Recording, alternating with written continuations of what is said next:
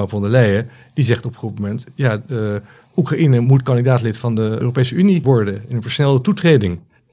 Nou, en dan hoor je, eerst hoor je de wat regeringsleiders sputteren, maar uiteindelijk gingen ze allemaal akkoord.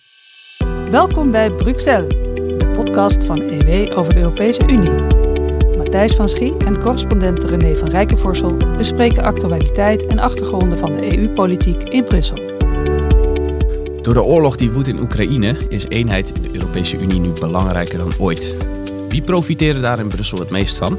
Daarover eh, praat ik in deze nieuwe aflevering van Bruxelles met eh, René van Rijkenvorsel, onze correspondent. René, welkom. Ja, Matthijs, hoi. Het is de 14 alweer, zeg ik. Dat gaat toch wel redelijk snel. Ja, 14 afleveringen zijn al uh, meer dan een jaar bezig. En het gaat goed met de bezoekers, heb ik ook van je mogen, mogen vernemen. Zeker, de, de podcast... bezoekers, dat is een beetje een, een woord wat bij een website hoort. Ik bedoel natuurlijk luisteraars luisteraars inderdaad. Uh, met name de aflevering over uh, Vladimir Poetin die de Europese Unie in een gure winter dreigde te storten, werd goed beluisterd. Ja, dat is natuurlijk geen podcast om vrolijk van te worden. En de winter moet nog komen. Ja, de winter moet nog komen. Nu is het gelukkig nog behagelijk uh, warm herfstweer. Dus de kachel hoeft nog niet zo. Ja. ja, kachel hoeft nog niet zo hoog. Maar als het straks winter wordt, dan moeten we daar natuurlijk wel op gaan letten om energie te besparen. Een maand geleden gaven wij onze lezers al 46 tips om energie te besparen. Wij, niet in de podcast, maar in Elsevier. Precies, ja. precies. Um, zijn ze daar in Brussel ook al mee bezig op dit moment? Nou, uh, ik zelf wel, want uh, ik uh, heb een, mijn, mijn, mijn verwarming nog niet aangehad. Hoewel ik een vast contract heb met mijn, of vast, ik betaal mijn huurbaas elke maand een bedrag voor, voor, voor de mazoet. Maar die, die heb, daar heb ik nog niet gebruik van gemaakt. Terwijl het best koud is in het appartement waar ik woon. En, um, en de elektriciteit, daar ben ik ook heel zuinig mee. Want uh, ja, dat, uh, dat zijn we allemaal tegen. Maar ik, ik, zit ook een deel van de tijd zit ik in Haarlem en daar ben ik ook heel zuinig. Dus, ja. ja, je moet natuurlijk het goede voorbeeld geven. Hè? Want wij als EW uh, sporen de burger aan nou ja, om rustig aan te doen. Ik denk ook een beetje aan mijn eigen portemonnee. Maar ik denk vooral aan het feit dat we hoe minder we gebruiken, hoe meer, ja, hoe meer we Poetin plagen indirect. Dus door, ja, als wij allemaal doorgaan met, met gebruiken van energie zoals we dat deden dan spelen we natuurlijk alleen maar hem in de kaart. Dus dat moeten we niet doen. En, eh, maar in Brussel zelf, uh, dat is echt met Brussels nieuws. Bericht uit de stad. Daar is men ook uh, bezig met het, uh, met het bezuinigen op, op energie. In België is er, is er al sprake van dat, dat, ze de, dat ze de lichten langs de snelwegen willen, willen doven. Of gedeeltelijk willen doven. en in Brussel zelf um, is er nu gedoe over de traditionele schaatsbaan. Die hebben ze daar ook op Place de Brouquer. Uh, en die staat er altijd. Uh, en dat is dan een evenement dat heet Winterpret. En dat maakt weer deel uit van de beroemde Brusselse kerstmarkt. Die vele, vele luisteraars waarschijnlijk ook wel zullen hebben bezocht. Uh, en het nieuws is dat de schaatsbaan blijft staan. er was een gemeenteraadslid die zei, moeten we niet meer doen. We moeten gaan rolschaatsen in plaats van schaatsen. Want dat kost veel te veel energie. Maar uh, dat is uh, niet doorheen gekomen in, het, uh, in, het Brusselse, in de Brusselse regering. Mensen hechten gewoon veel aan het schaatsen zo rond de kerstdagen. Ik zeg Brusselse regering is niet goed, Brusselse in de Brusselse gemeente. ja, nou mensen, ja, maar wat, wat het argument is van de, eigenlijk de partijen die niet eens waren met dat CD&V-raadslid, die zeggen van ja, het is al zo'n slechte tijd nu. Je moet de mensen niet al hun pretjes ontnemen. Dus uh, blijft de, de, de schaatsbaan blijft gewoon, uh, blijft gewoon open. Uh, en ehm, de, de gemeente betaalt, de stad Brussel betaalt de kosten voor de ijspiste ook dit jaar. Nou, dat is goed nieuws voor de Brusselaars die aan schaatsen hechten. Hou jij ook van schaatsen, René? Um, eerlijk gezegd niet, nee. nee. Nee. Nou ja, dus wat jou betreft kunnen we in Nederland best de schaatsbanen sluiten.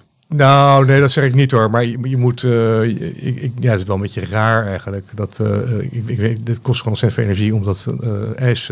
het is nu 20 graden buiten deze nazomer. En, nou als de ijsbaan aan open is, dan kan je nagaan hoeveel energie er nodig is om, dat, om, om die temperatuur onder nul te krijgen. Dat is toch allemaal ja, heel kostbaar wat, je dan, wat het dan wordt verstookt.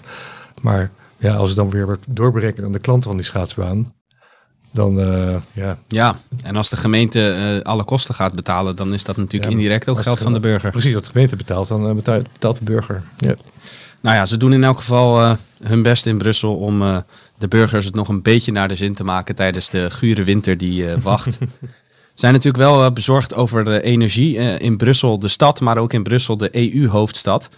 maar niet alleen over energie maakt men zich in Brussel zorgen, maar ook over twee recente verkiezingsuitslagen in belangrijke EU-lidstaten. Want in Zweden en Italië eh, zijn partijen verkozen eh, waar niet iedereen in Brussel blij mee is. En eh, uit Italië komt ook de hoofdpersoon van onze volgende rubriek. De Europeaan om in de gaten te houden. Ja, en dat is een naam die de luisteraar de afgelopen maand veel heeft gehoord. Giorgia Meloni. Dat is de vrouw van de Fratella d'Italia. Fratelli d'Italia, de Broeders van Italië. Uh, een partij die sinds 2012 uh, bestaat, december 2012. En die heeft dus enkele weken geleden de verkiezingen in Italië gewonnen. En Giorgia Meloni, die gaat vanaf 13 oktober gaat zij de regering vormen. 13 oktober is de eerste zittingsdag van het Italiaanse parlement. En dan pas uh, zal de formatie uh, beginnen. Natuurlijk wordt er achter de schermen al wel gesproken. En er is, uh, nou, men gaat ervan uit dat de regering zal bestaan uit niet alleen maar Giorgia Meloni.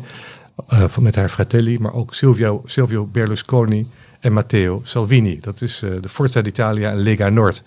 En die laatste twee, dat zijn echt nou, dat zijn vriendjes van Poetin, zou ik maar zeggen. Dat zijn, die hebben echt nog steeds een goede band ongeveer met Poetin. Uh, al zullen ze daar nu iets minder uh, openlijk over zijn. Dat is wel te hopen in en, ieder geval. Uh, en Meloni is helemaal geen vriend van Poetin. Dus dat zou nog wel eens een keer... En, die heeft ieder geval altijd tegen die oorlog erg gekeerd. Dus dat zou nog wel eens een, een, een, een twistappel kunnen zijn in die, in die formatie. Maar die mevrouw Meloni, dat is wel een pittige tante. het is een rechtsnationalistische partij moeten niet te veel hebben van Brussel. Al heeft ze niet gezegd dat ze uit de EU wil of zo. Maar als die straks aanschuift in de Europese Raad, dan, um, dan staat er wel nog even iets te gebeuren. Uh, ik zag een filmpje, dat heb ik ook geplaatst in, het, uh, in een artikel wat ik uh, net heb geschreven in het blad. En dat staat ook op de website. Ja. Misschien is het leuk als jij ter gelegenheid van de verschijning van deze podcast ook even openzet en niet achter een hekje. Het stuk gaat over Brussel beeft nu het nationalisme herleeft. Dat is natuurlijk een prima stuk. Maar uh, dat heb ik ook mogen uh, volhangen met wat tweets en wat filmpjes. En een van die filmpjes is een uithaal van mevrouw Meloni naar uh, president Macron van Frankrijk. Omdat die de, de Italianen cynisch en onverantwoordelijk had genoemd. Nou, dan gaat zij eens even vertellen wie er in deze wereld cynisch en verantwoordelijk is en waarom. Ik kan het niet navertellen hier, want mevrouw Meloni met haar kleine gestalte is ze toch echt een enorme bom aan, aan, aan, aan kracht is ze. Dat gaat botsingen opleveren. Dat gaat zeker botsingen opleveren. Ja. En uh, nou ja, dus als je hoort hoe ze tegen Macron tekeer gaat, dan denk je van, oh ja, nou dat worden nog, worden nog uh, spannende tijden in de Europese Raad. Daar komen we straks op terug als we met de, in de hoofdmoot ook hierover hebben. Maar um, ik raad de lezer aan om even, even, elke, even, in elk geval even naar het stuk te gaan, wat vanaf nu gratis is. En even naar ook naar het filmpje te, te kijken. Het stuk is te lezen in de beschrijving van deze podcast. En uh, inderdaad even zonder betaalmuur, dus uh, profiteer daarvan. Um, ik heb veel commentaren gelezen over de verkiezing van Giorgia Meloni. En niet zelden werd daar gezegd dat zij neofascistisch was of een opvolgster van Mussolini.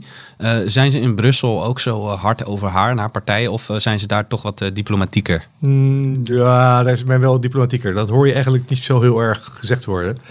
Je moet ook niet vergeten, zij is ook haar, haar fractie, de, de, de Fratelli d'Italia, zitten ook in het Europees Parlement. En die behoren tot de ECR, dat is de Europese Conservatieven en Hervormers. Daar zit bijvoorbeeld ook JA21 bij. En, uh, en uh, de SGP en de, de NVA, de grote partij in Vlaanderen.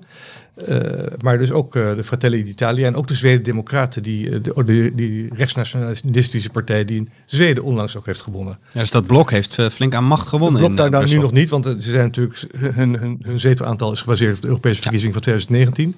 Maar de kans is heel groot dat ze in 2024 wel flink, aan, flink gaan winnen. Nou, dat boezemt Brussel wel vrees in. Daar heb ik ook over geschreven in datzelfde stuk over Brussel beeft.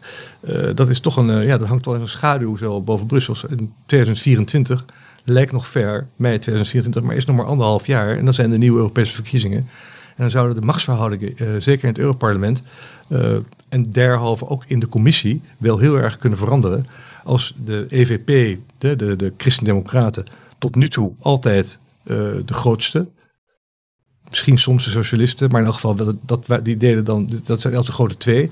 Als de EVP die dreigt, nou, je hebt nu de, de verkiezingsuitslag in Duitsland gehad uh, vorig jaar. Uh, de Christen-Democraten doen het gewoon overal slecht, in Nederland ook. Die dreigen straks de vierde partij van Europa te worden. Nou ja, en kijk eens welke macht ze hebben. Zij leveren niet alleen de commissievoorzitter von der Leyen, maar ook de parlementsvoorzitter Metzola Nou, dat kan dus echt een gro- grote aardverschuiving. Kan dat worden in, eh, in, in Brussel. Mochten die rechtsnationalistische partijen die tot de ECR behoren ook straks eh, tijdens de Europese verkiezingen zoveel winnen. Ja, daar wordt, eh, zoals jij het op hebt geschreven, eh, met angst en beven naar uitgezien in Brussel. Het duurt nog wel even, toch, die, die Europese parlementsverkiezingen? Dat is niet iets waar... Anderhalf jaar. Ja, dat is dus...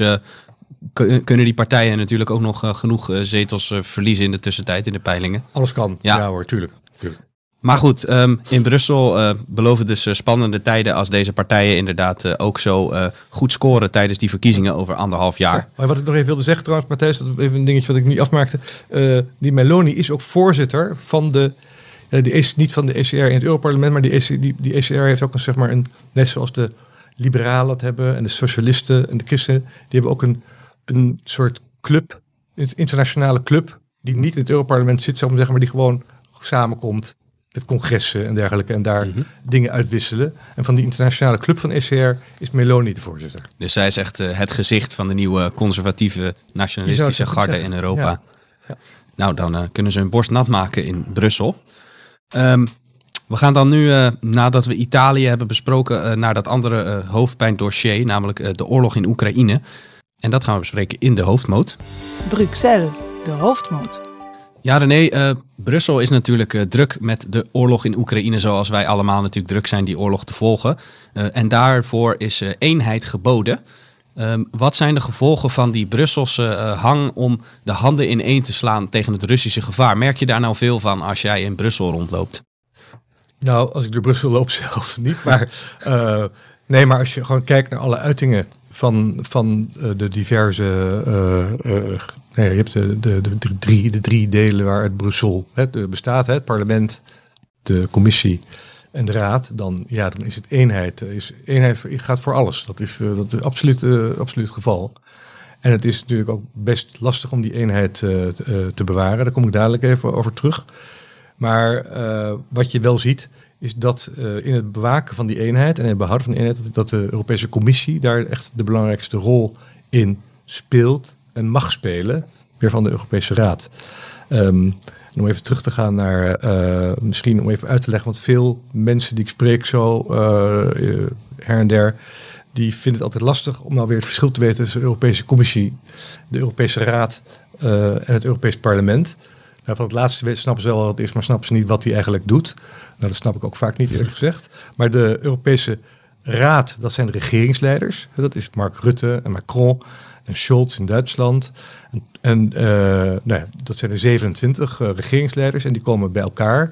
eh, nou, een paar keer per jaar, of vier keer per jaar, dacht ik. En dan, dat zijn dan een top. En die top die, eh, eh, wordt dan altijd geleid door de, door de eh, tijdelijke voorzitter. Elk, elk, elk half jaar is er een andere voorzitter van de Europese Raad. Afgelopen half jaar was dat Frankrijk, nu is dat Tsjechië. En op dit moment, als wij de podcast opnemen, is er een top gaande in, in Praag. Dus dat is, meestal is er een top in, in Brussel. Dit is dan een zogenaamde informele top en die is dan in Praag. Nou, dat, is de, dat zijn de regeringsleiders. En de regeringsleiders zijn eigenlijk de baas in, in, in Europa. En dat zijn ze eigenlijk al vanaf, de, vanaf het einde van de jaren eh 60. Nou, misschien wel eerder eigenlijk al. Vanaf 1958. Toen werd de Europese Commissie opgericht. En de Europese Commissie, ja, dat was een. eh, die moesten de, eh, de, de. Je had daarvoor had je de hoge autoriteit van de Europese gemeenschap van kolen en staal. En de Europese Commissie moest eigenlijk de, de, de, de uitvoeringsorganisatie worden van wat toen de Europese Economische Gemeenschap, de EEG, werd. Nou, die, die, en de Europese regering, de regeringsleiders, die moesten het voortouw nemen. En de commissie, dat waren eigenlijk de uitvoerders, de ambtenaren van de. Van de eh, ja, en dat zijn, eigenlijk zijn ze dat nog steeds. Die Europese commissies, en dat zijn gewoon mensen die, die het beleid moeten, eh, eh, moeten uitvoeren. Mogen, we hebben mogen met wetten komen, maar die moeten aangenomen worden in het Europarlement, maar vooral geaccordeerd worden door de Europese Die kun, je wel, die kun je wel enigszins vergelijken met ministers, de, de commissarissen van de Europese Commissie. Ja, dat willen ze zelf. Nou, misschien, ja, sommigen, sommigen zeggen zelf nog, nog, dat, dat nog niet eens. Ze zijn gewoon ambtenaren. Dat is het. Maar het grappige is dat als je gewoon kijkt naar wie er allemaal eh eh, eurocommissaris zijn, dat zijn allemaal ex-ministers of ex-premiers soms en enkele eh, ex-europarlementariër. maar dat zijn allemaal echt politici. Dat zijn helemaal geen ambtenaren. Dus die mensen hebben een ontzettende dra- drang om zich te profileren. Ja, die willen natuurlijk de, de macht. Ja, en, hoeveel, hoe, en hoe meer kansen krijgen om zich te profileren, eh, hoe meer ze dat doen. en dat zie je dus nu gedurende de, de, nou ja, de, de commissie von der Leyen, die is aangetreden eind 2019. Nou ja, je weet nog wat er toen gebeurde. Toen ontsnapte er een virus van de markt volgens de meesten en uit een laboratorium volgens sommigen in China. En uh, nee, toen kwam dat de coronacrisis en, dat, en, die, en, die, daar, en daar toen kon ook de Europese Commissie kon toen ook macht pakken. En dat hebben ze toen in eerste instantie niet gedaan. Toen gingen lidstaten allemaal tegen elkaar opbieden als het ging over uh, vaccins. Later hebben ze het wel gedaan. En dat is een vorm van machtpak geweest die wel goed is geweest. Want dat heeft ervoor gezorgd dat we gewoon ja, dat, dat heel soepel is verlopen voor heel Europa, de, het vaccinatieprogramma. Ja, en daar hebben ze ook van geleerd voor de, voor de volgende crisis. Ja, maar wat ook, maar, maar van der Leyen, van der Leyen begon toen meteen over een gezondheidsunie. Want, eh, want ja, dat is ook, we willen natuurlijk, de commissie wil altijd meer unie, wil meer alles samen doen. Heel begrijpelijk vanuit hun gezichtspunt. En zoals jij weet, uh, en de meeste luisteraars ook, die commissie is een, rare club. Er zitten 27 commissarissen. Elke lidstaat uh, levert een commissaris. En uh, er zijn negen vicepresidenten, of acht vicepresidenten. En uh, nou ja, dat is ook in Frans Timmermans dan eerste vicepresident. En ik geloof mevrouw Verstager ook eerste vicepresident. Nou, of vicevoorzitter. Dus het is een, het is een rare club. Maar die wel als, als, als, als gemeenschappelijkheid heeft dat ze allemaal meer macht willen. En meer macht voor de commissie betekent uiteraard meer macht voor, de, voor Europa. Nou, en nu met de, deze crisis, we hebben nu dus hè, we hebben de, de, de, de crisis van de coronacrisis corona gehad. Toen kregen we nog even de Afghanistan-crisis. En toen werd natuurlijk meteen de roep om het Europese leger werd toen, uh, dus de, werd toen, werd toen heel groot. Dus stond meneer Borrell stond meteen te, te roepen dat hij een, een, een club van 50.000 inzetbare mannen ja, wilde. Leek iets te voorbarig. Iets te voorbarig.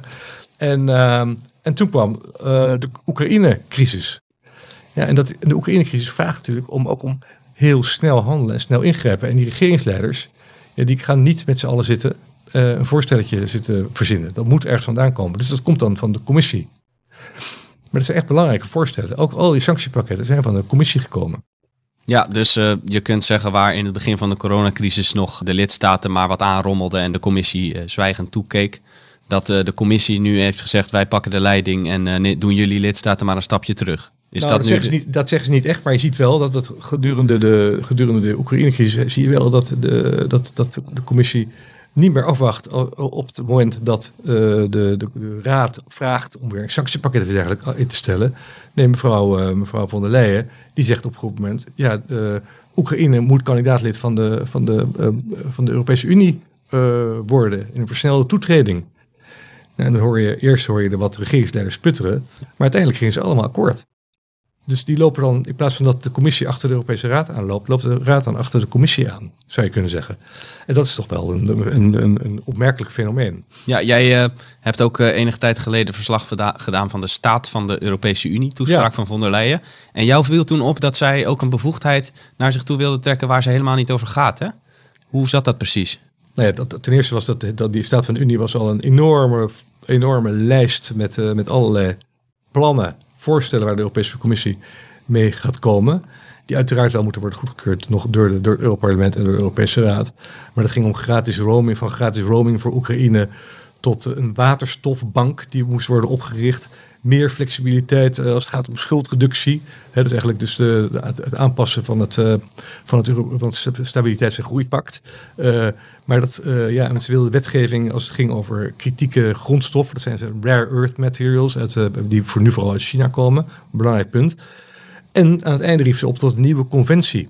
een nieuwe conventie is een, is een nieuw verdrag waarin, en, en indirect is dat haar oproep, om het vetorecht op veel gebieden, als het gaat over eh, buiten, buitenlandse eh, zaken en dergelijke, heeft elk land in de Europese Raad het vetorecht. Ja, Hongarije maakte daar uh, tijd geleden gebruik van. van Polen ja. maakte gebruik van. Um, en dat, wil, dat willen ze niet meer, want vetorecht betekent dat de dingen worden tegengehouden. Dus dat er niet meer bevoegdheden naar Europa gaan. Of dat ze even niet een bepaald sanctiepakket kunnen kunnen doorvoeren. Ja, dus von der Leyen wil eigenlijk dat dwarsliggende minderheden uh, buitenspel worden gezet uh, met zo'n ja, verdragswijziging. Ja, ja, ja, ja, en dan krijg je, dan krijg je een andere, krijg je het systeem van gekwalificeerde meerderheid. Nou, ik ga het niet helemaal uitleggen, maar het komt er grofweg op neer dat je twee, dan twee, met twee derde ben je er wel, als je twee derde van de landen mee hebt. Dus uh, het zit iets ingewikkeld in elkaar, dat heb ik wel eens opgeschreven, maar dat gaan we hier nu niet, niet op in. Het is al ingewikkeld genoeg zo, die Europese Unie. Dus maar het is echt wel opmerkelijk dus wat er gebeurt in dat machtsspel, wat, wat Europa toch is. Hè, en wat ook wel interessant is om te bestuderen. En ik denk dat Van Leyen echt wel eens in de boeken zou in kunnen gaan. Dus als een uh, ster, hele sterke voorzitter. Hè, wat wordt nu altijd gezegd van, uh, van, die, uh, van Jacques Delors. en Jacques Delors, die was, hij leeft trouwens nog, die was tien jaar lang de, de, de, de, de voorzitter van de Europese Commissie, de Fransman. En, ja, en die heeft toch met, de, dat is de man die de Europese markt heeft weten te creëren. Alleen maar door heel veel voorstellen te doen. Voorstellen, voorstellen, nog eens voorstellen. Nou ja, en dat, dus de commissie bepaalde toen de agenda. Dat zie je dus nu dat von der Leyen ook dat doet. Hè, behalve dat ze dus in die Oekraïne-crisis het voortouw krijgt, neemt ze dus het voortouw door het heel veel, met heel veel initiatieven te komen. Uh, zoals ik die net uh, noemde. En die allemaal na te lezen zijn in haar staat van de Unie. Is echt wel interessant om te lezen. Staat ook gewoon op de site van het, uh, van het Europees Parlement en van de Europese Commissie. Ook in het Nederlands te lezen. Dit is uh, echt wel, uh, wel, ja, dat is eigenlijk interessanter dan de troonrede lezen, zou ik maar zeggen. Ja, um, ik wilde nog één ding met jou bespreken. Want um, wij bij EW hechten altijd heel erg aan de vrije markt. De vrije markt ja. is ook natuurlijk in de Europese Unie altijd heel belangrijk geweest. Voor, tegen de eurosceptici wordt altijd gezegd uh, dat de gemeenschappelijke markt, de vrije markt, zo belangrijk is in de EU. Maar uh, denkt von der Leyen daar ook zo over? ja, ze zal zeker zich als een voorstander van de vrije markt zal ze zich betonen. Want dat, dat, dat is ze natuurlijk ook. Maar ze wil wel even een vrije, markt waarin grenzen kunnen worden gesteld. En wie stelt die grenzen dan? één keer dat is dus de Europese Commissie. Want uh, ja, mocht, er, uh, mocht er nood zijn bijvoorbeeld aan bepaalde producten, uh, dan wil de Europese Commissie kunnen ingrijpen. Hè? Dan, met wijze van spreken, die willen zeggen van nou, in, in land A hebben ze nog heel veel, nou ja, noemen ze wat, kunstmest. En last, land B ontbeert kunstmest. Nou, dan wil de Europese Commissie ingrijpen en zeggen van nou, een deel van de kunstmest van het land A gaat naar land B als je het goed leest, het voorstel, kan je ook zeggen uh, dat de vrachtwagenfabrikanten of, of, of anderen, dat die tanks moeten gaan maken, bij wijze van spreken. Ook uh, omdat, het, omdat het nu moet, want we moeten die oorlog steunen. Dus er is een, dus die vrije markt, uh, die is dan in zekere zin, loopt, die, die, die bestaat nog wel, maar er is altijd nog een soort mogelijkheid dat de commissie zegt, ho ho vrije markt, jullie moeten nu stoppen met doen wat je altijd doet.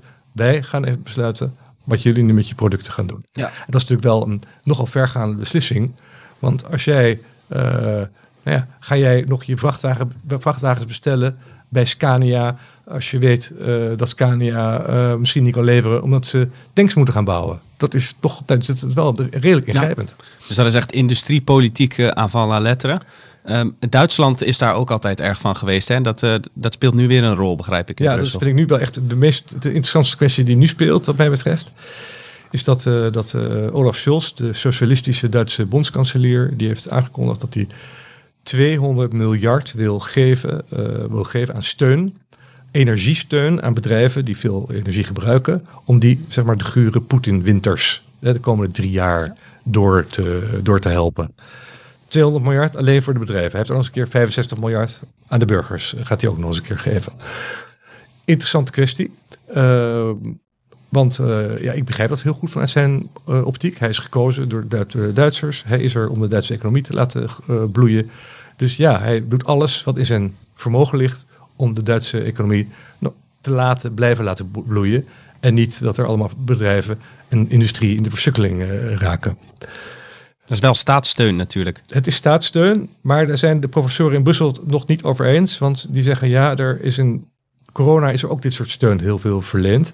En staatssteun, dat, staatssteun, dat doen we alleen maar hele, hele, hele grote bedrijven gaan we kijken of dat uh, tot enorm oneerlijke concurrentie leidt. Maar uh, wat nu gebeurd is, en dat is, we hadden het over die eenheid uh, in Europa en die eenheid die ook door de commissie, waar de commissie erop hamert, dat hierover nu dus weer oneenigheid is in zekere zin in de, uh, binnen de commissie. Gisteren stond er een stuk. Uh, gisteren. gisteren sorry, op uh, 5 oktober stond er een stuk in, de, in diverse Europese kranten, een opiniestuk. in NRC Handelsblad in Nederland. En dat was geschreven door, door de, de Thierry Breton. En uh, die andere Gentiloni, Gentiloni, die, uh, de, dat zijn de, de, de, de twee, twee belangrijke uh, eurocommissarissen. die gaan over de economie en de vrije markt. En hun stuk Eh, daarin zeggen ze, ja, eh, ho ho, eh, de, de, wat de Duitsers doet, doen, is niet solidair. Want die gaan hun eigen industrieën en bedrijven bevoordelen. Terwijl er landen die minder geld hebben of kunnen lenen eh, in Europa, die kunnen dan niet hun bedrijven en industrieën steunen. Dus nou ja, zij suggereren eigenlijk al oneerlijke concurrentie. Hallo, de vrije markt wordt hier, eh, de, de mededinging moet hier naar kijken. Eh, ik weet niet of dat gaat gebeuren. Ik weet ook niet of, of, dit, of, of, die, eh, of die Duitsers hiermee zullen doorgaan. Maar ik heb een beetje te rekenen en ik dacht ook wel van ja, nou die Duitsers hebben een, eh, een st- staatsschuld van bijna 60%. Nederland heeft een staatsschuld van 50%. Nou, we hebben dus nog 10% e- over, 10% van de BBP over. Dat is ongeveer eh, zeg maar 90 miljard euro. Nou ja, we hebben dus best veel geld nog wat wij, wat wij nog kunnen lenen, om, zonder dat we de begrotingsregels van Europa gaan, eh, gaan schenden. De Duitsers gaan het dus wel doen. Om ons bedrijfsleven te, en onze industrie te helpen. En er zijn er, de hak kan al zijn potjes niet meer, zijn Ja. groenten niet meer in de potjes eh, doen. Eh, dus ik denk dat eh, ons kabinet moet, eh, wat mij betreft, zich ook gewoon ach- achter. eh, Rutte moet zich achter Schol- Scholz scharen. En zeggen: wat Duitsland doet, dat gaan wij ook doen. En ehm, in Brussel wordt ook wel gezegd door diplomaten die het een beetje raar vinden dat, dat, dat Breton en Gentiloni nu met dit punt komen. Zeg maar er zijn nog zoveel potten met geld in, met, in Brussel. Dat hele corona-herstelfonds zit nog eh 600 miljard geloof ik in. De cohesiefondsen met miljard, eh, waar nog miljarden in zitten. Dus eh, laten we ook niet meteen nu, want zij, die, die twee suggereren eigenlijk, we moeten weer een fonds, een nieuw fonds, een solidariteitsfonds, energiefonds moeten we, moeten oprichten. En die zeggen, ja, die zeggen, kap, we moeten niet weer een fonds van, met waar zoveel geld in zit gaan inrichten. Dus dat wordt nog hele leuke discussies de komende tijd, die ook die eenheid waar we over begonnen eigenlijk wel eh, weer, eh, weer onderuit kunnen halen. Eh te meer daar, von der Leyen is natuurlijk een Duitse. En die zie je, die was heel, die veel minder gekant tegen het idee van haar eigen, van haar, eigen, van haar landgenoot Schulz. Dan, dan, dan de Italiaan en de Fransman in haar commissie. Dus die scheiding Noord-Zuid loopt ook hier weer dwars doorheen. Welkom in Europa. Dus dat is interessant. Eh, Poetin heeft eigenlijk door deze oorlog te beginnen een poging gedaan. Of nou, een poging, dat zeg ik verkeerd. Poetin heeft eigenlijk door deze oorlog eh, te beginnen de Europese Unie verenigd. Maar je ziet toch weer die breuklijn ontstaan tussen Noord en Zuid. Dat, dat, blijf, dat, blijf je, dat blijf je houden volgens mij. Je kunt nooit, die vereniging is nooit absoluut. Er zullen altijd weer in, binnen, binnen, dat, dat, binnen dat, hoe noem je dat, glas, wat, wat, die vaas, wat zijn we, varen, teer vaasje, dat moet zeggen. Dat is een vergelijking van, van Rutte ooit geweest. Nou, dit is een, ook, eh, ook de Europese Unie is een heel teer vaasje. En dat, eh, daar waar, waar de ene barst heb je nog niet gelijmd, of er verschijnt aan de andere kant weer een andere barst. Ja, nou, dat, eh, dat tere vaasje gaat de komende maanden flink getest worden. eh, door, de, door de koude winter die gaat komen. Of althans, eh, we hopen dat die niet te koud is. Maar dan gaan we zien hoe verenigd die Europese Unie echt is. Dat blijven wij natuurlijk in de volgende podcast ik ben heel benieuwd naar. Ik vind het allemaal heel spannend. Dan dit gaan we nu- Dit laatste staat trouwens ook nog in een stuk wat ik heb geschreven. Dit voor de website. Duitse miljardensteun aan bedrijven leidt tot weerstand in Brussel, heet het stuk. En dat is, nou ja, dat, daar staan eigenlijk ook die cijfers allemaal in die ik noemde. Want wellicht ging ik wat snel voor de luisteraar. Maar eh, dat, eh, ja, dat is inherent aan de podcast. En als je het, op, als je het leest, dan kun je het allemaal wat rustiger tot je nemen. Lees dat vooral terug, ook weer in de beschrijving van deze podcast een eh, link te vinden naar dat stuk.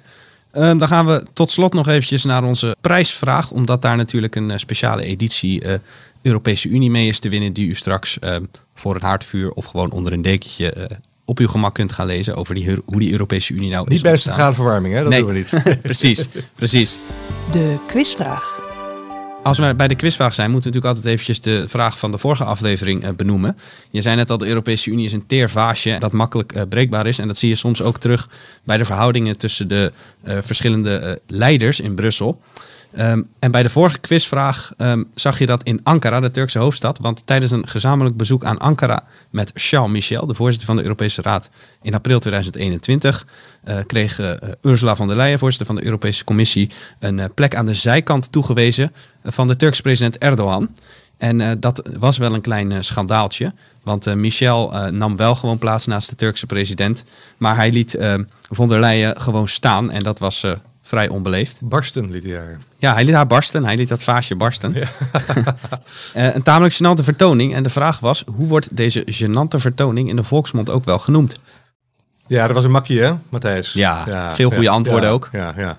Nou, dan ga ik het toch maar even zeggen. Sofagate. Zoals René zei, makkie, want uh, veel goede inzenders. En uiteindelijk uh, zijn er vier prijswinnaars die het snelste hebben gereageerd. Ja, we zijn gul uh, deze, deze tijden. De winnaars zijn Jan Maas uit Valkenswaard, Hendrik Brons uit Andelst, Gerrit Jonkhout uit Amsterdam en Willem Bongers uit Breda. Is een mooie spreiding over het land.